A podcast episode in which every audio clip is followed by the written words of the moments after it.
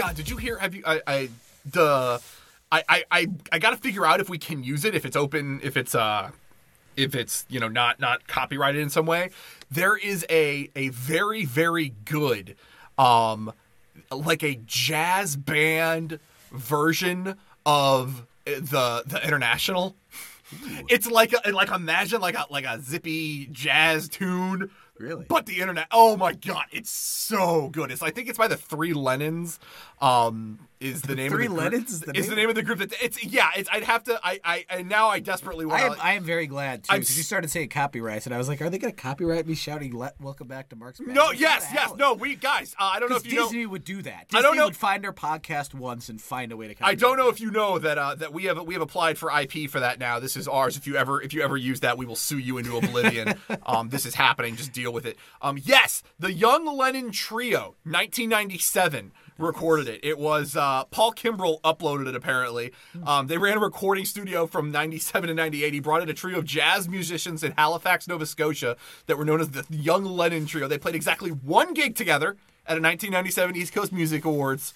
Um, and and they got them in the studio to record a dozen tracks, uh, but one of them was this, and uh, and it is a it is just a jazzy, awesome version of the of the Internationale, and it's fantastic. So you should absolutely go find it if you can.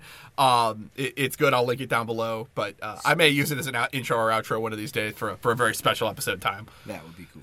That being said, hey guys, uh, Hey. it's the same week, so there's no corrections that need to be made. Nope. Um, no more, no more new corrections this week. I'm sure we've said something wrong. I know we Oh, did. We've edited it out already, though. Fashion. We just don't know it yet. We don't know it yet. So wait, wait a couple weeks. If uh, if we've said anything wrong in chapters six, seven, or eight, you will hear about it during chapter nine. Uh, it's not that we don't care; it's that we just record them in batches. So deal with it. Chapter seven. Imperialism as a special stage of capitalism. Kind of like the whole theory of the book. I feel like this is like title screen. Because that's that's what this is. We must now try to sum up and put together what has been said above on the subject of imperialism. Imperialism emerged as the development and direct continuation of the fundamental attributes of capitalism in general.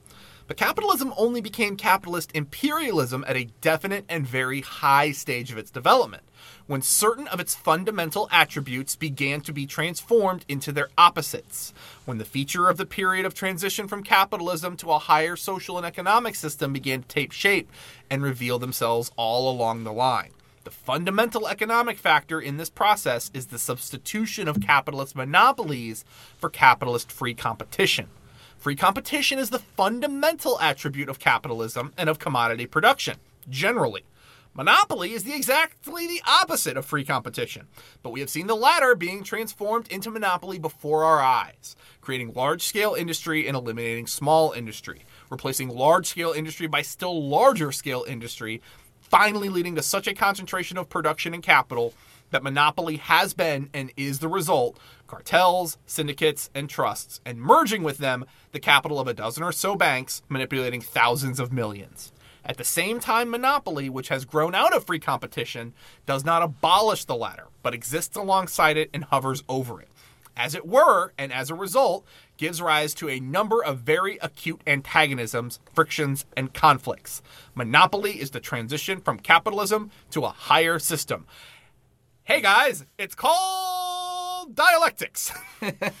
Contradiction. It's it's uh if, it, that is that is the that, I mean he didn't say it and I guess we're again it's still in the book where he wasn't allowed to exactly say Marx Marx Marx Marx Marx Marx Right. but uh that is i i- it's it's contradictions it's these these things are coming to a head there there's a thesis there's antithesis and we need a synthesis what's it going to be I don't like that summarization of dialectics. I it know never it's the Hegelian one Marx. it's the Hegelian one it's never said but that is that is the under that's that's Sure, the it's- Hegelian it's- version of it yeah, and it's it's what they based it off Hegelian of. It's what they they obviously improved upon it and made it Sure. better, um, and incorporated other aspects. But this is that that whole paragraph is, I mean, as much as we may not like it, he's he's calling it out. I mean, he's making it that black and white. You know, Oh, yeah. one leads to the other, they clash. and there's some important things here. You know, I mean, he's talking about, and this is something that's very recognizable in contradictions. Monopoly kills free competition. But that doesn't mean there's no other competition. It's not like you have a monopoly and there's no such thing as competitors. It's not like, oh, uh, you know, Bank of America can't can't be a big bank monopoly. There's other banks, Yeah. um, you know, or or Wells Fargo can't be because there's other bank. I mean, there's both of them. Obviously, you know, that feels like contradiction. Or AT and T can't be the big phone company. You know, they're that doesn't Google. mean it's not a monopoly. Google and Facebook. I mean, again, Yeah. Google Google is a Google is a monopoly. They are they are by all Facebook is absolutely a monopoly. they're a monopoly. They let other things other other things come and go. They still allow free competition. They need to allow free competition to allow this facade of of you can do it too. It has to be Amazon. Exactly. monopolies monopolies uh, not just one company exists. No. It's one company dominates over other companies so that there's no real competition. And- one and- one company at the end of the day, they could all come together and crush anything that actually got in their way. Yeah. And if it's same thing with good, they'll absorb it. It's the same thing with hegemony. We've talked about how Britain used to have a naval hegemony, Mm-hmm. and World War One, a big part of it coming to head was as things started colonizing more, Germany wanted to fight that naval hegemony, you know, because Wilhelm's a blood quantum. Blood quantum No, fucking moron. But you know, even now, right? The U.S. has an imperial hegemony. That doesn't mean France is an imperial power. It doesn't mean Great Britain still isn't an imperial power. That doesn't mean there can't be other imperial powers. But it's the U.S. and then everybody Everybody else. If it's someone and then everybody else, and that someone realistically gets their way with everybody else when push comes to shove, that's a monopoly. That's hegemony. That's one big central power. If it were nef- necessary to give the briefest definition possible of imperialism, we should have to say that imperialism is the monopoly stage of capitalism. Such a definition would include what is most important for, on the one hand, finance capital is the bank capital of the few big monopolist banks, merged with the capital of the monopolist combines of manufacturers. And on the other hand, the division of the world is the transition from a colonial policy which has extended without hindrance to territories unoccupied by any capitalist power to a colony policy of the monopolistic possession of the territories of the world which have already been completely divided up. Yeah, and so in this case, a monopoly is colonial powers versus the subjugated powers, and the colonial powers are centralizing. They're they're punching each other. They're punching each other out. You know, AT and T is trying to merger with T-Mobile, but with even more death. Yep. You know, Yep, yep, yep. Again, that is the weirdest one. Is that that, that we uh, we really just want four cell phone carriers? Someone somewhere decided four is the number because now Sprint. antitrust laws are being ripped apart. They've never really been pushed back on well in the government at all. They were mostly a facade anyway. We talked about that with Rockefeller. oh my God, yes. And then AT&T, T-Mobile, the two companies that essentially share technology, and there would be a big boon for the U.S. because all of a sudden Deutsche Telekom is getting their American arm swallowed into the big American company, and that's that you can't have that one. That one's too much. And you and Sprint Sprint and T-Mobile right now was on the brink of going through, and they're like, nah, like 18 states are going to sue them to stop them from doing. Like they won't. They just don't want three. Three is not. Three is no good. Four. Four is the number. it's it's always a matter of what's what's a bridge too far, and Yeah. the bridges too far are always way out past anything reasonable. And the fact that it's bridges too far shows that people have no idea what the actual system is. Which is exactly why we need these theories. But you, you see the same thing with foreign policy, right? If people don't see Yemen. You can genocide all day long. If people believe that it's a war of independence against a dictator Assad in, in Syria, you can partition it and balkanize it and steal all the oil all day long. Uh, if if you think people are just staying in Iraq to maintain the peace now because it's it's so you know uh, destabilized, fine, you know, but people actually pushed back at the beginning on the Iraq war because that was a bridge too far. You know, people are pushing back a little bit against Iran, and, and Iran hasn't been concentrated on and toppled yet, partly because of Iran's great strength, which is good. Yes. Yes. Uh, but also because that's a bridge too far. Uh, and also, you know, Venezuela, part of the survival there is that obviously it's it's under attack. It's under attack exactly like the '73 Chilean coup. It, this is this is carbon copy Pinochet. Yes. big time. Uh, as well as it's also got, and now I can't think of his name. The the guy Trump appointed that does the the weapons and the humanitarian aid. Um, uh, part of the Iran Contra affair. Uh, Oh, oh, uh, not not Ollie North. No, he's doing the NRA No, thing. no. Um, um. Oh, fuck! What is his name? Shit! See what what's He did the same fucking thing. Why did you do this to me, son of a bitch? It's the same guy who did the same thing. God damn it! Now, fuck? How are we this bad at this? Iran. Contra guy. Um, Guy. Iran Contra guy. Who's Iran Contra guy? Um, oh please. But anyway, it's- Ollie, it's- it's, it's, it was Oliver North, and it's, it, there's there's Yeah, but it's Elliott Abrams. Elliott Abrams. It's a mix between rehashing Elliott Abrams' horrible genocide of, of the Mayans it, under the Contras and the 73 Chilean coup just mixed together. But it can't be the same kind of ground war. Maybe it can if they escalate it, but look how much work it takes to escalate and get a period behind it. Because when you do what you do in the Middle East to Latin America, you can have the genocide Contras just killing the indigenous people all you want. But that's it's it's subtle enough. It's not it's not explicit enough of a ground war. You can't have a Middle East style explicit bomb heavy ground war in Latin America. That's the bridge too far. People always have their bridge too far. Right. And and so monopolies are, are the same kind of way, right? The T Mobile and merging with somebody, oh that's a bridge too far.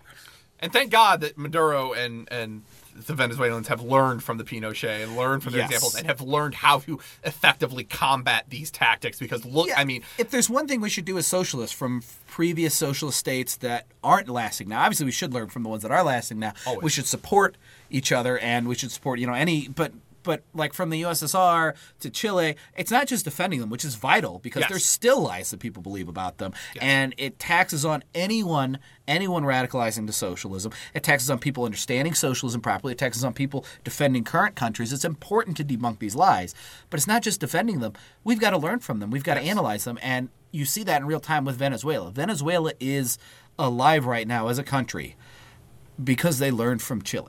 But very back to Lenin, but very brief definitions, although convenient, for they sum up the main points, are nevertheless inadequate. And that really should be like the the whole goddamn like that might as well be the big fought, fought from each according to their ability to each according to their needs. Uh, that that one right there. Yeah, but Brief definitions are convenient, but they're inadequate. That should be the slogan for goddamn socialism. Because fuck if it's not true. Uh, very important features of the phenomenon that has led to be defined have to be equally deduced. And so, without forgetting the conditional and relative value of all definitions, which can never include all the connotations of a phenomenon in its complete development, we must give a definition of imperialism that will embrace the following five essential features. And here we get a fun list. The concentration of production and capital develop to such a stage that it creates monopolies, which play a decisive role in economic life. Check. Check. The merging of bank capital with industrial capital and the creation on the basis of finance capital of a financial oligarchy. A check. The export of capital, which has become extremely important as distinguished from the export of commodities. A check. The formation of international capitalist monopolies which share the world among themselves. Check, check, check. The territorial division of the whole world among the great capitalist powers is completed. You've got your five. Let's go. It's almost like Lenin's good at editing himself because I'm reading this and going, there's chapter one, there's chapter two, there's chapter three. See, that's the thing. Marx needed Engels to edit his ass down. Lenin did it all himself. Lenin was a, was a one man wrecking machine. Imperialism is capitalism in that stage of development in which the domination of monopolies and finance capital has established itself, in which the export of capital has acquired pronounced importance, in which the division of the world among the international trusts has begun, in which the partition of all the territories of the globe among the great capitalist powers has been completed. We shall see later that imperialism can and must be defined differently if consideration is to be given not only to basic, purely economic factors, to which the above definition is limited, but also to the historical place of this stage of capitalism in relation to capitalism in general, or to the relations between imperialism and the two main tendencies in the working class movement. Again, we are not just theory for theory's sake. History matters, material conditions matter. Yeah, you have to put things in material conditions. You have to, and you have to put it in context, which again I think should be the subtitle of this show: putting shit in context. Marx Madness, putting shit in context. The point to be noted just now is that imperialism, as interpreted above, undoubtedly represents a special stage in the development of capitalism.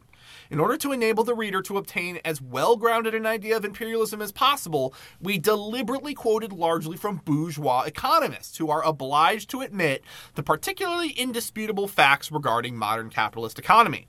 With the same object in view, we have produced detailed statistics which reveal the extent to which bank capital, etc., has developed, showing how the transformation of quantity into quality of developed capitalism into imperialism has expressed itself. Needless to say, all the boundaries in nature and in society are conditional and changeable, and consequently, it would be absurd to discuss the exact year or decade in which imperialism definitely became established. In this matter of defining imperialism, however, we have to enter into controversy, primarily with Karl Kautsky, the principal Marxian theoretician of the epoch of the so called Second International. This is of the 25 years between 1889 and 1914. Kautsky, in 1915 and even in November 1914, decisively attacked the fundamental ideas expressed in our definition of imperialism. Kautsky said that imperialism must not be regarded as a phase or stage of economy, but as a policy, a definite policy preferred by finance capital. That imperialism cannot be identified with contemporary capitalism, that if imperialism is to be understood to mean all the phenomena of contemporary capitalism cartels, protection, the hegemony of the financiers, and colonial policy then the question as to whether imperialism is necessary for capitalism becomes reduced to the flattest tautology. Because in that case, imperialism is naturally a vital necessity for capitalism, and so on. The best way to present Kautsky's ideas is to quote his own definition of imperialism, which is diametrically opposed to the substance of the ideas which we have set forth.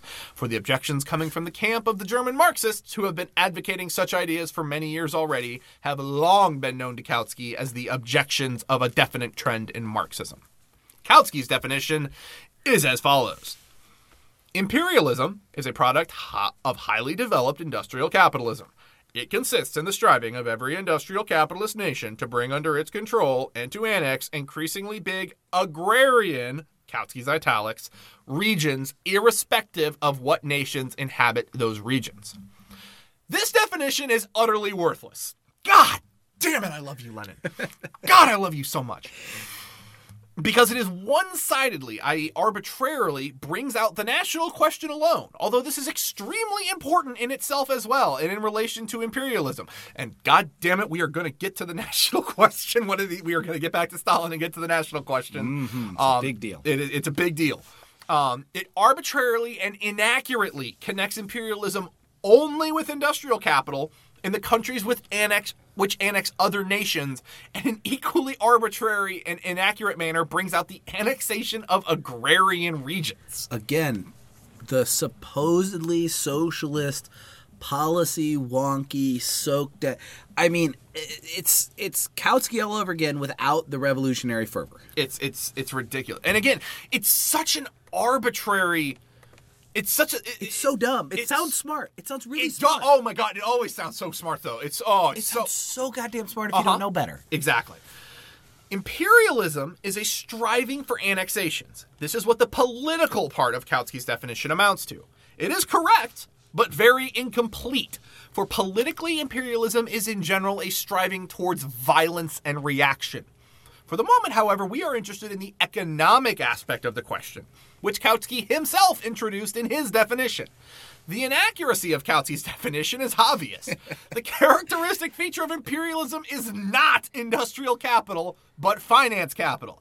It is not an accident that in France it was precisely the extraordinarily rapid development of finance capital and the weakening of industrial capital that from 1880 onwards gave rise to the extreme extension of annexationist colonial policy. The characteristic feature of imperialism is precisely that it strives to annex not only agricultural regions, but even highly industrialized regions. The German appetite for Belgium, French appetite for Lorraine. Because one, the fact that the world is already partitioned obliges those contemplating a new partition to stretch out their hands to any kind of territory. If you're going to have World War 1, it's not just going to be well, I would like the I would like Ukraine I, because it has farms. I want the farms. It's not I it, it's seriously, it's not oh man, they grow great bread. Let's take Kansas, boys. like that's not no, you're taking any lamp. It's the same thing. Although to be fair, it's also for the pineapple. It's, it's, oh, it's always, for the fucking pineapples. Fucking pineapples. but again, it's back to the. It's back to what we were talking about just earlier in in this chapter and the last chapter. When you go to when you go to cap, capital finance capital just wants to own as much as mm-hmm. possible. It does not care the nature of it. If it's agrarian, if it's just land, if it's any it just wants to own as much as possible because it needs everything it can to exploit. It sure, has to. Sure, there's there's a priority stuff they find more For right, but the fact of the matter is they want as much as they can, and the primary priority isn't the stuff that's most ripe. The primary priority is the stuff that's easiest to acquire. It's not like France is going to sit there and go, "Oh, well, I mean, Vietnam doesn't have any agriculture, so I guess we're not going to colonize it, guys. Move on, move on. Not colonizing this one. No farms here, guys. No farms. We got to go find one with farms. Hey! you want to plant crops in a jungle? What the- in a jungle? What's wrong with you people? Like it's not like if someone came up to Japan today and and had an opportunity to to take if someone was presented with the opportunity to to colonize Japan, they'd be like, "Well, shit. I mean, uh, they've got. I mean, there's. Can you fit a farm in there? Look at all the. There's no farms in here. The the the DPRK is 17% arable land, which we've cited to show how incredible they are at providing their people. Yes. But also shows how absurd it is that it would have to be ripe for something for the United States to win it. The United States is very, very obviously trying to colonize the other half of Korea too. Mm-hmm. Like it's it's on its sleeve. It's the most obvious thing imaginable. And I mean, look at look at what we talk about now. What is the most common thing that we that we? I mean, if you want to just completely fuck Kautsky right in the face right now, what is the thing that we colonize for the most right now? What is imperialism's biggest target right now? oil. Oil. I, I'm not planting oil farms, boys. I'm not growing oil tree. It it's resources. It's whatever resources they can get. If it's factories, fuck yeah, I can use me some factories. It's whatever is there. It's just it's whatever. Google wants Google wants ocean territory for laying fiber lines. They've laid fiber lines all over the oceans. It's- you you try to cut off Google's fiber lines and say no that that doesn't belong to you. That belongs to the Philippines. You think Google's going to be okay with that? No. No, they're gonna they're gonna make sure you get your shit by. They're gonna go over to their little partnership with Blackwater for the drone AI and go hey or Academi. It's Academi now and go hey why, why don't you go. uh why don't you go bomb everybody, you know, Duterte says to bomb so that you don't have any socialists over there? You know, I mean, everything they can find. it's it's so and it's why again it's why simple little pithy uh, answers are not the answer there's a reason capital is 900 fucking pages long and it's Yeah. one volume there's a reason there are volume that there is so much we're not reading theory because we're we're just bored and we need something to read Yeah. it's because there is so much that you have to understand to get a clear picture of what you're fighting It's- and how the world actually works It's important to understand the theory enough to be able to explain it in five minutes because that can help keep it in the front of your head and that can help you in casual conversations kind of working it out there to other people but it's it's just as important if not more to know the nitty gritty to know that that five minute explanation is never in depth enough And the people that offer those five minute explanations are grifting you almost always. They are always Vox Vox explainer videos. f- g- go, go get fucked. Go go get fu- go, you go get fucked in two minutes. Economic, the Economist, a little two minutes. I'm going to explain China in two minutes. Fuck off. No, you're not. Yeah, which Again- is to say they're all definitely grifting. I mean, sometimes there's a Fred Hampton out there, or sometimes you're having a conversation, someone's going to summarize. But, But Fred, usually, Whoa, usually hold on a goddamn second. Usually- Fred Hampton had a list of books you had to read before you could fucking be a member of the. He might try and explain something in five minutes, but you still couldn't even like join the party without reading a giant list of books. But that's the thing. He didn't assume you understood in five minutes. He just got you going down the path in five minutes. The people that gave you a final answer in five minutes, they're lying to you. they are lying to you. Yes, and Kautsky was the king. oh yeah. And two, because of essential feature of imperialism is the rivalry between a number of great powers in the striving for hegemony, i.e., for the conquest of territory, not so much directly for themselves as to weaken the adversary and undermine his hegemony. Belgium is chiefly necessary for Germany as a base for operations against England. England needs Baghdad as a base of operations against Germany, etc.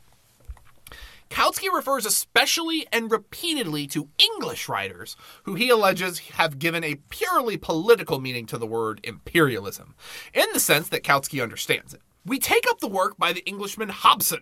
Imperialism. There are a lot of books about imperialism Yeah, in the 1900s, out it guys. There was a a big- fuckload of books about this. Big, big subject. So- solid subject, which appeared in 1902, and therein we read The new imperialism differs from the older, first, in substituting for the ambition of a single growing empire the theory and the practice of competing empires, each motivated by similar lusts of political aggrandizement and commercial gain. Secondly, in the dominance of financial or investing over mercantile interests.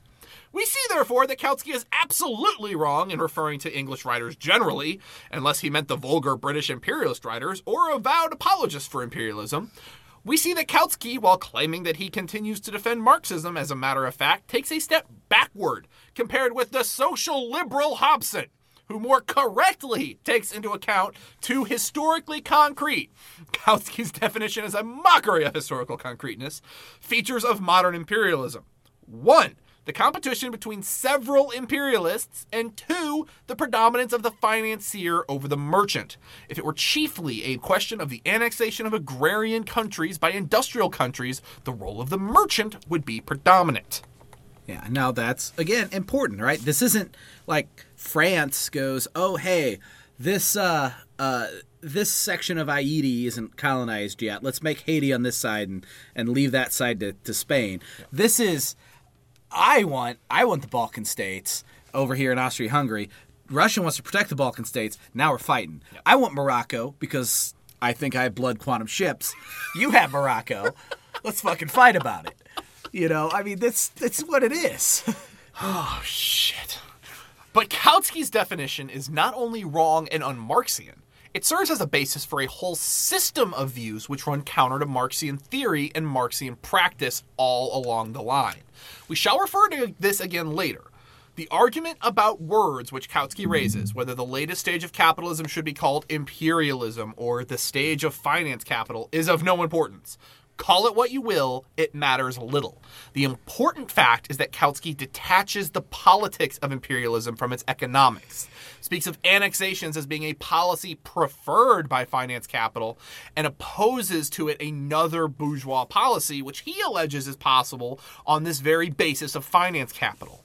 To his argument, monopolies in economics are compatible with non monopolistic, non violent, non annexationist methods in practice.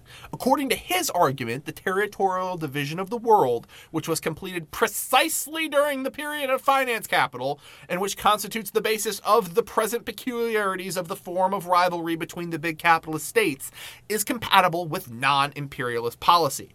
The, revolt, the result is a slurring over and a blunting of the most profound contradictions of the latest stages of capitalism, instead of an exposure of their depth. The result is bourgeois reformism instead of Marxism. Again, sock thems. Yeah, Sock them, sock them, sock them, sock them, sock them. all day long. All day long. Oh, we just need we need kinder, gentler capitalism. We we need someone who's smarter. We need to someone who cares about your health care. Kautsky enters into controversy with the German apologist of imperialism and annexations, Cunow, who clumsily and cynically argues as follows Imperialism is modern capitalism. The development of capitalism is inevitable and progressive. Therefore, imperialism is progressive. Therefore, we should bow down before it and chant its praises. This is something like the caricature of Russian Marxism, which Nadrunki, that's not how you say his name, Naruntki, drew in 1894-95.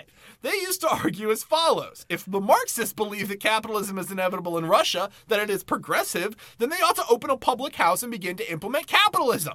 Kautsky's reply to Cunow is as follows Imperialism is not modern capitalism. It is only one of the forms of policy of modern capitalism.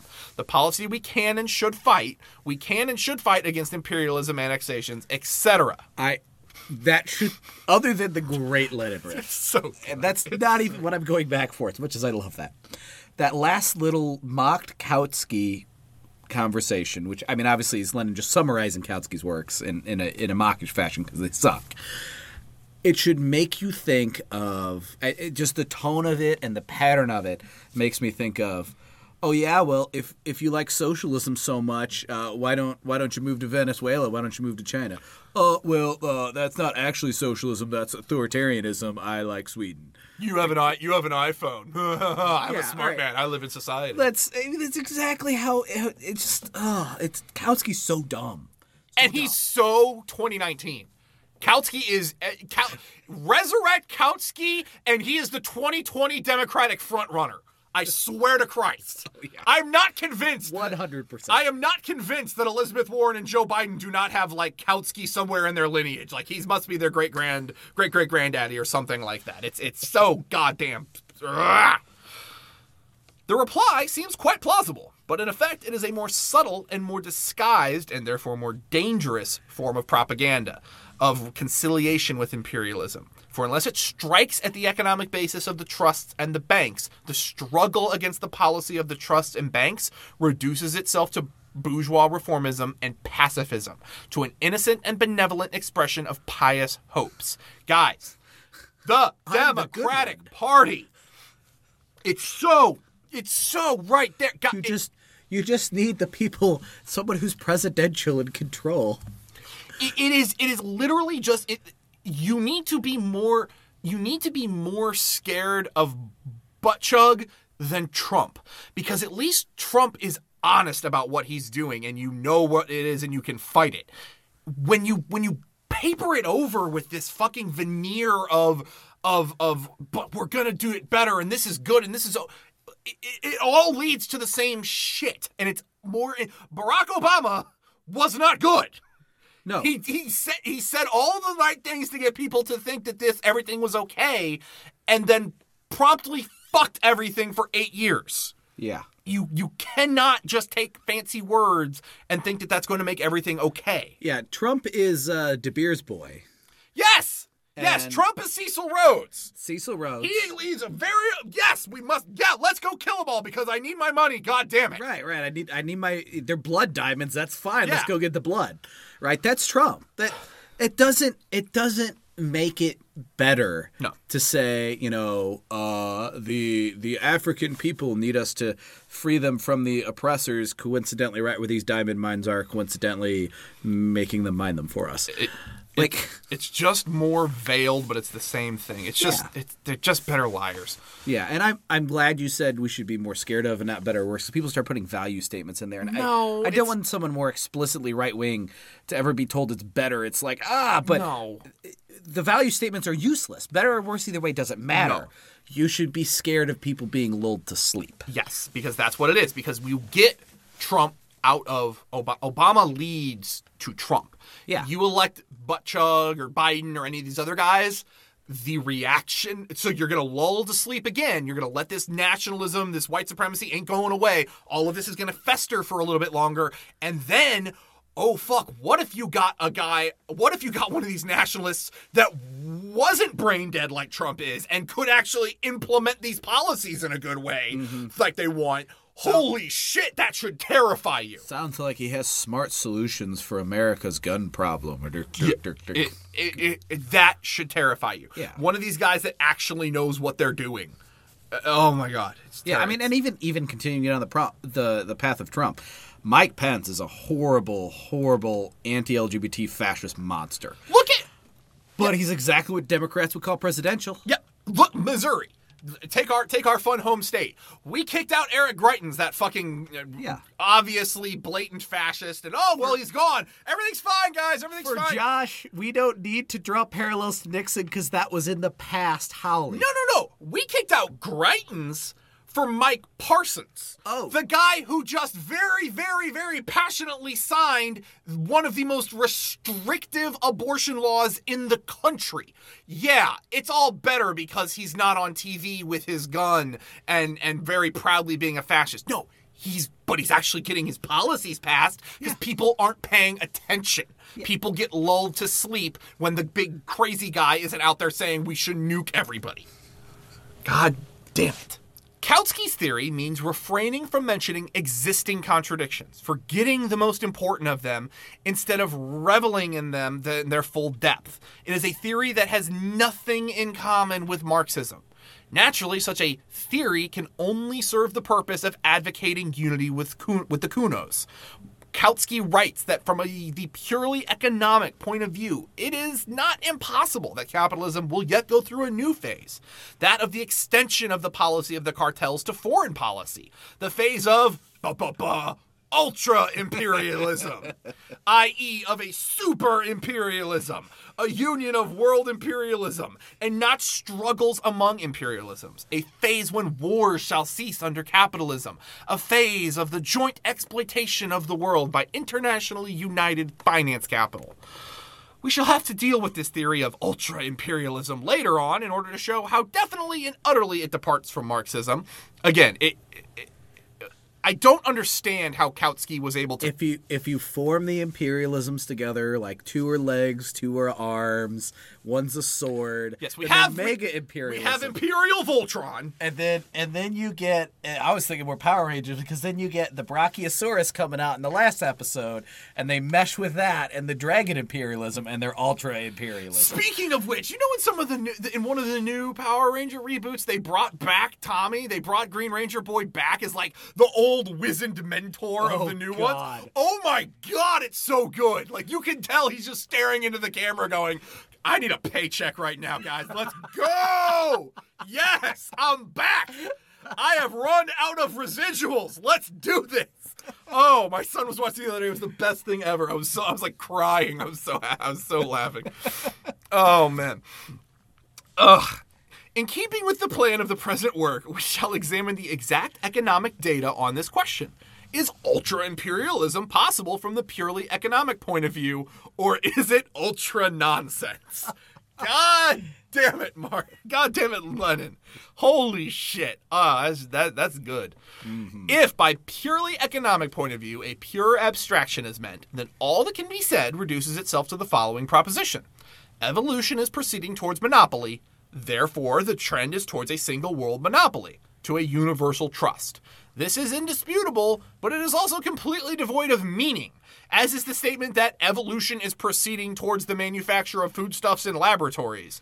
In this sense, the theory of ultra imperialism is no less absurd than a theory of ultra agriculture would be if one were suggested. I, I highlighted that because I'm kind of interested. Um, Is this where Cuba got the idea for vertical farms? I was about to say, did did did like Fidel look at this and go, "Fuck you, Lenin! I can do ultra agriculture. I'm gonna do that. Let's do that. I can make this happen. We can make well. Let's make some meat. Let's let's make Impossible burgers and shit like that. We don't need cow. Like I think they just took that as a challenge because that may be one of those times Lenin was wrong. We may get ultra agriculture, guys. Now the trick is.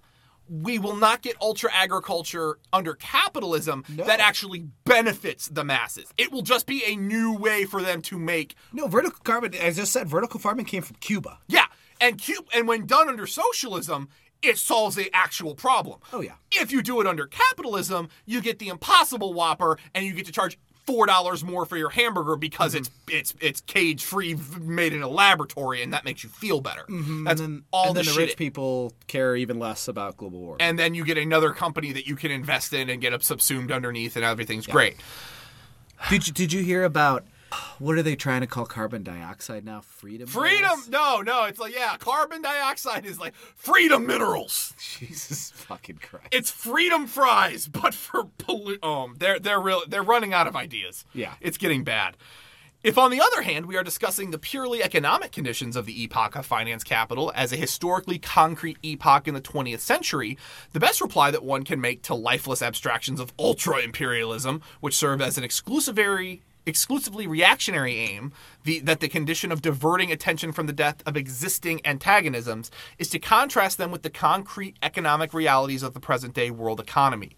Kautsky's meaningless talk about ultra imperialism encourages, among other things, that profoundly mistaken idea which only brings grist to the mill of the apologist of imperialism that the domination of finance capital lessens the unevenness of the contradictions inherent in the world economy, whereas in reality it increases them. When you create this far worse, but guys, there's mega imperialism coming. Mm-hmm. So the imperialism we're doing now isn't that bad because it's not mega imperialism, which we could do later on at some point. It, it just makes you stop looking around and going, No, this is fucked. Yeah. It's fucked right now. I don't give a shit if ultra fucked is worse. We're fucked right now. Let's fix that. Well, I mean, then there's also kind of a thing of like, you know, what if Trump gets in charge of the nukes? We we have a problem, you know, and that was the thing.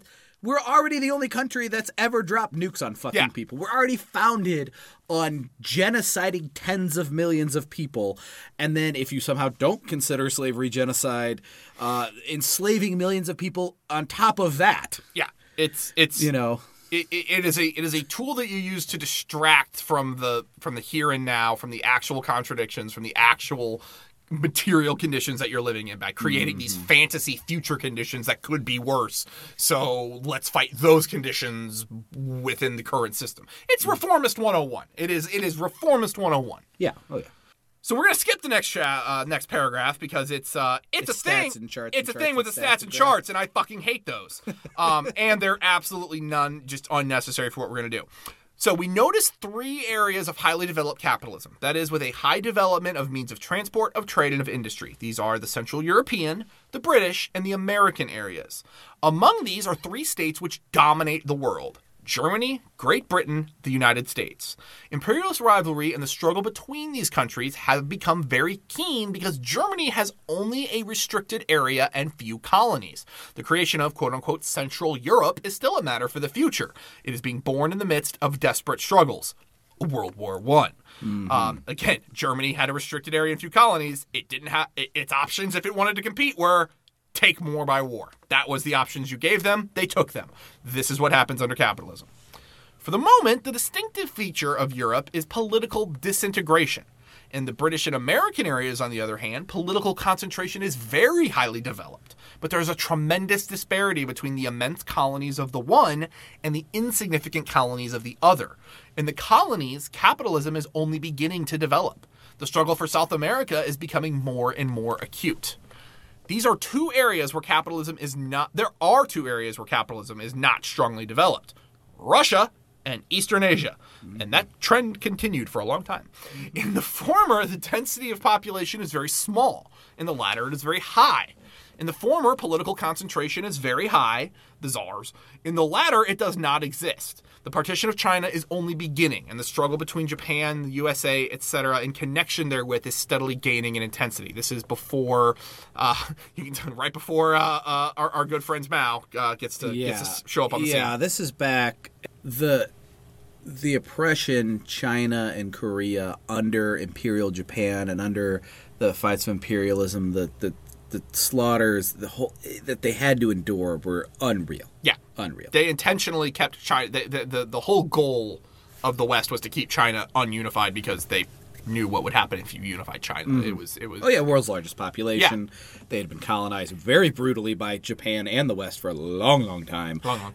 They would have a lot of nationalistic fervors, and you know, even now, China's a very, very diverse area. Yeah. right, because it's very, very large. Uh, but even if you just take the Han population overall, you'd have the biggest population in the world, world. even more than India. Yeah, it's it's it's, and again, that obviously this this obviously has changed since Lenin wrote it. It's not, Oh, but, yeah, it, but it but it was the conditions at the time. Well, yeah, and then again, historical context is very important. Exactly. Compare this reality, the vast diversity of economic and political conditions, the extreme disparity in the rate of development of the various countries, and the violent struggles of the imperialist states with Kautsky's stupid little fable about peaceful ultra imperialism. Is this not the reactionary attempt of a frightened Philistine to hide from stern reality? Do not the international cartels, which Kautsky imagines are the embryos of ultra imperialism, with as much reason as one would have for describing the manufacture of tabloids in a laboratory as ultra agriculture in embryo, present an example of the division and the redivision of the world, the transition from peaceful division to violent division, and vice versa? Is not American and other finance capital, which divide the whole world peacefully, with Germany's participation, for example, in the International Rail Syndicate or the International Mercantile Shipping Trust, now engaged in redefine, redividing the world on the basis of a new relation of forces, which has been changed by methods by no means peaceful? How how do you say the trench warfare with mustard gas is peaceful, you dumbass? Yeah, it's just it's, it's finance capital and the trusts are aggravating instead of diminishing the differences in the rate of the development of the various parts of the world economy. when the relation of forces is very highly developed, but there is a tremendous disparity, contradictions be found, except by resorting to violence. I've read it twice. I'm just gonna keep going now because that didn't make any more sense second time around. But yeah, yeah, it's it's, it's gonna happen by violence. My edit may be bad. I don't know. Run with me, guys. Railway statistics provide remarkably exact data on the different rates of development of capitalism and finance capital in world economy.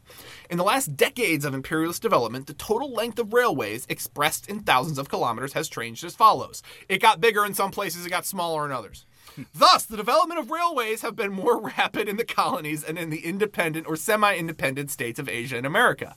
Here, as we know, the finance capital of the four or five biggest capitalist states remains undisputed.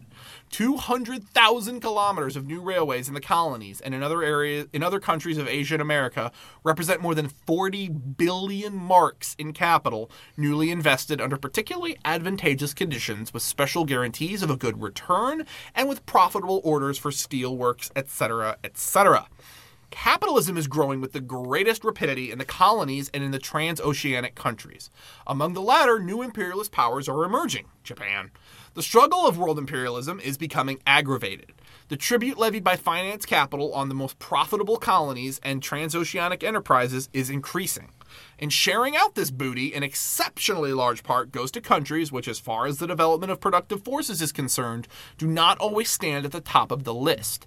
In the case of the biggest countries considered with their colonies, the total length of railways was as follows USA has the most, British has the next, and then Russia, Germany, France. Thus, about 80% of the total existing railways are concentrated in the hands of the five great powers. But the concentration of the ownership of these railways, that of finance capital, is much greater still. French and English millionaires, for example, own an enormous amount of stocks and bonds in American, Russian, and other railways.